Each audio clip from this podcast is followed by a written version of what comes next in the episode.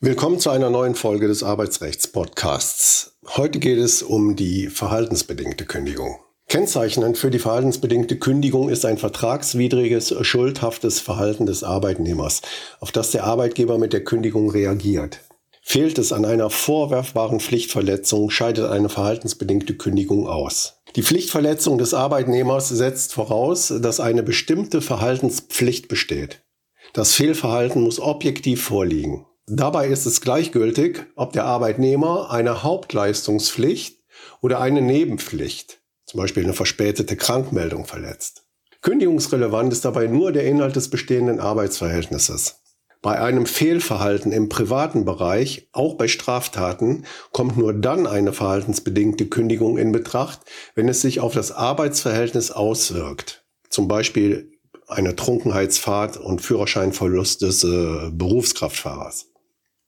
Die verhaltensbedingte Kündigung setzt in der Regel weiter voraus, dass der Arbeitnehmer schuldhaft gehandelt, die Pflichtverletzung also vorsätzlich oder fahrlässig begangen hat. Das Vorliegen einer Pflichtverletzung allein reicht nicht aus, eine Kündigung des Arbeitsverhältnisses zu begründen, weil mit einer verhaltensbedingten Kündigung keine Pflichtverletzung in der Vergangenheit sanktioniert werden, sondern das Risiko weiterer Pflichtverletzungen in der Zukunft ausgeschlossen werden soll. Es kommt also entscheidend darauf an, ob das Arbeitsverhältnis auch in Zukunft durch ein Fehlverhalten des Arbeitnehmers belastet wird, mithin eine Wiederholungsgefahr besteht. Hierbei handelt es sich um eine Prognoseentscheidung, die im Regelfall aber erst nach einer Abmahnung getroffen werden kann. Jedenfalls dann, wenn es um ein steuerbares Verhalten des Arbeitnehmers geht und eine Wiederherstellung des Vertrauens erwartet werden kann. Kann eine Verhaltensänderung trotz Abmahnung künftig nicht erwartet werden oder handelt es sich um eine schwere Pflichtverletzung, deren Rechtswidrigkeit dem Arbeitnehmer ohne weiteres erkennbar und deren Hinnahme durch den Arbeitgeber offensichtlich ausgeschlossen ist, so bedarf es keiner Abmahnung. Eine Abmahnung liegt vor, wenn der Arbeitgeber dem Arbeitnehmer hinreichend erkennbar sein Fehlverhalten vor Augen führt. Das ist die sogenannte Hinweisfunktion der Abmahnung. Und darauf hinweist, dass im Wiederholungsfall das Arbeitsverhältnis gefährdet ist. Das ist die sogenannte Warnfunktion der Abmahnung. Die Abmahnung bedarf nicht der Schriftform, es empfiehlt sich aber aus Beweiszwecken, sie einzuhalten. Es gibt keine Frist, innerhalb derer die Abmahnung ausgesprochen werden müsste. Zu beachten ist lediglich, dass sie verwirkt werden kann. Dies ist der Fall, wenn der Arbeitgeber längere Zeit von seinem Abmahnungsrecht keinen gebraucht hat. Neben diesem Zeitmoment muss aber auch noch ein sogenanntes Umstandsmoment hinzukommen.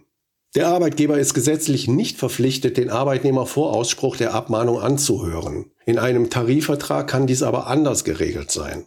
Verletzt der Arbeitgeber das Anhörungsrecht, macht dies die Abmahnung jedoch nicht rechtswidrig. Die formell unwirksame Abmahnung erfüllt gleichwohl die von der Rechtsprechung geforderte Warnfunktion. Abmahnung und Kündigungsgrund müssen in einem Zusammenhang stehen. Das heißt, sie müssen gleichartige Pflichtverletzungen betreffen.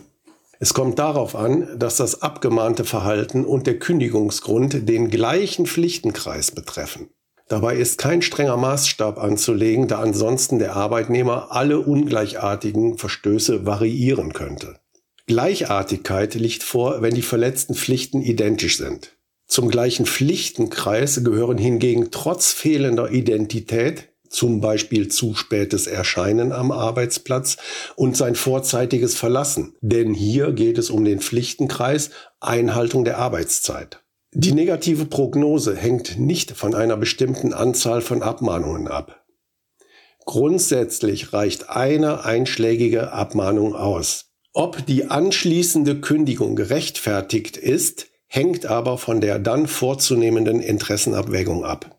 Spricht der Arbeitgeber mehrere Abmahnungen aus, muss er beachten, dass bei gleichartigen Pflichtverletzungen ihre Warnfunktion abgeschwächt wird. Er muss dann die letzte Abmahnung vor Ausspruch der Kündigung besonders nachdrücklich gestalten, damit der Arbeitnehmer erkennen kann, dass eine weitere Pflichtverletzung die Kündigung zur Folge haben wird. Der Arbeitgeber sollte daher die Abmahnung als letzte Abmahnung überschreiben oder in anderer geeigneter Form das Ende seiner Geduld deutlich machen. Hat der Arbeitgeber ein Fehlverhalten abgemahnt, kann er hierauf eine Kündigung nicht mehr stützen, sondern bedarf einer weiteren gleichartigen Pflichtverletzung den Wiederholungsfall. Mit der Zeit verliert die Abmahnung ihre Wirkung, sodass sie die negative Prognose gegebenenfalls nicht mehr begründen kann. Es gibt hierfür aber keine starre Regelfrist. Entscheidend sind die Umstände des Einzelfalls, wobei auch Art und Schwere des abgemahnten Fehlverhaltens von Bedeutung sind. Liegen Pflichtverletzungen und Wiederholungsgefahr vor, ist nach dem Verhältnismäßigkeitsgrundsatz eine verhaltensbedingte Kündigung nur rechtmäßig, wenn ein anderes, milderes Mittel nicht zur Verfügung steht. Zu denken wäre zum Beispiel an eine Versetzung bei arbeitsplatzbezogenem Kündigungsgrund oder eine Änderungskündigung oder eine einvernehmliche Änderung der Arbeitsbedingungen.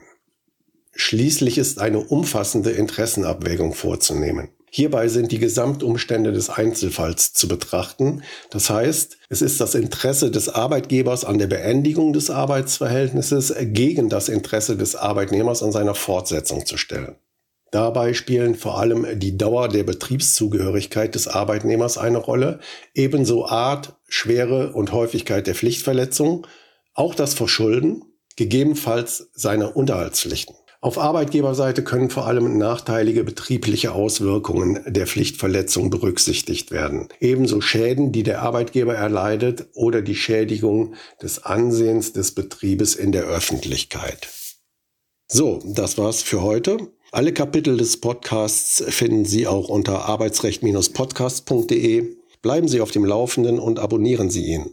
Auf der Website info-kündigung.de können Sie alle Informationen auch nachlesen.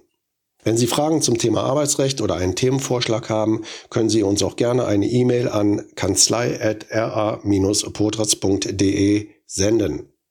Danke fürs Zuhören und bis zur nächsten Folge.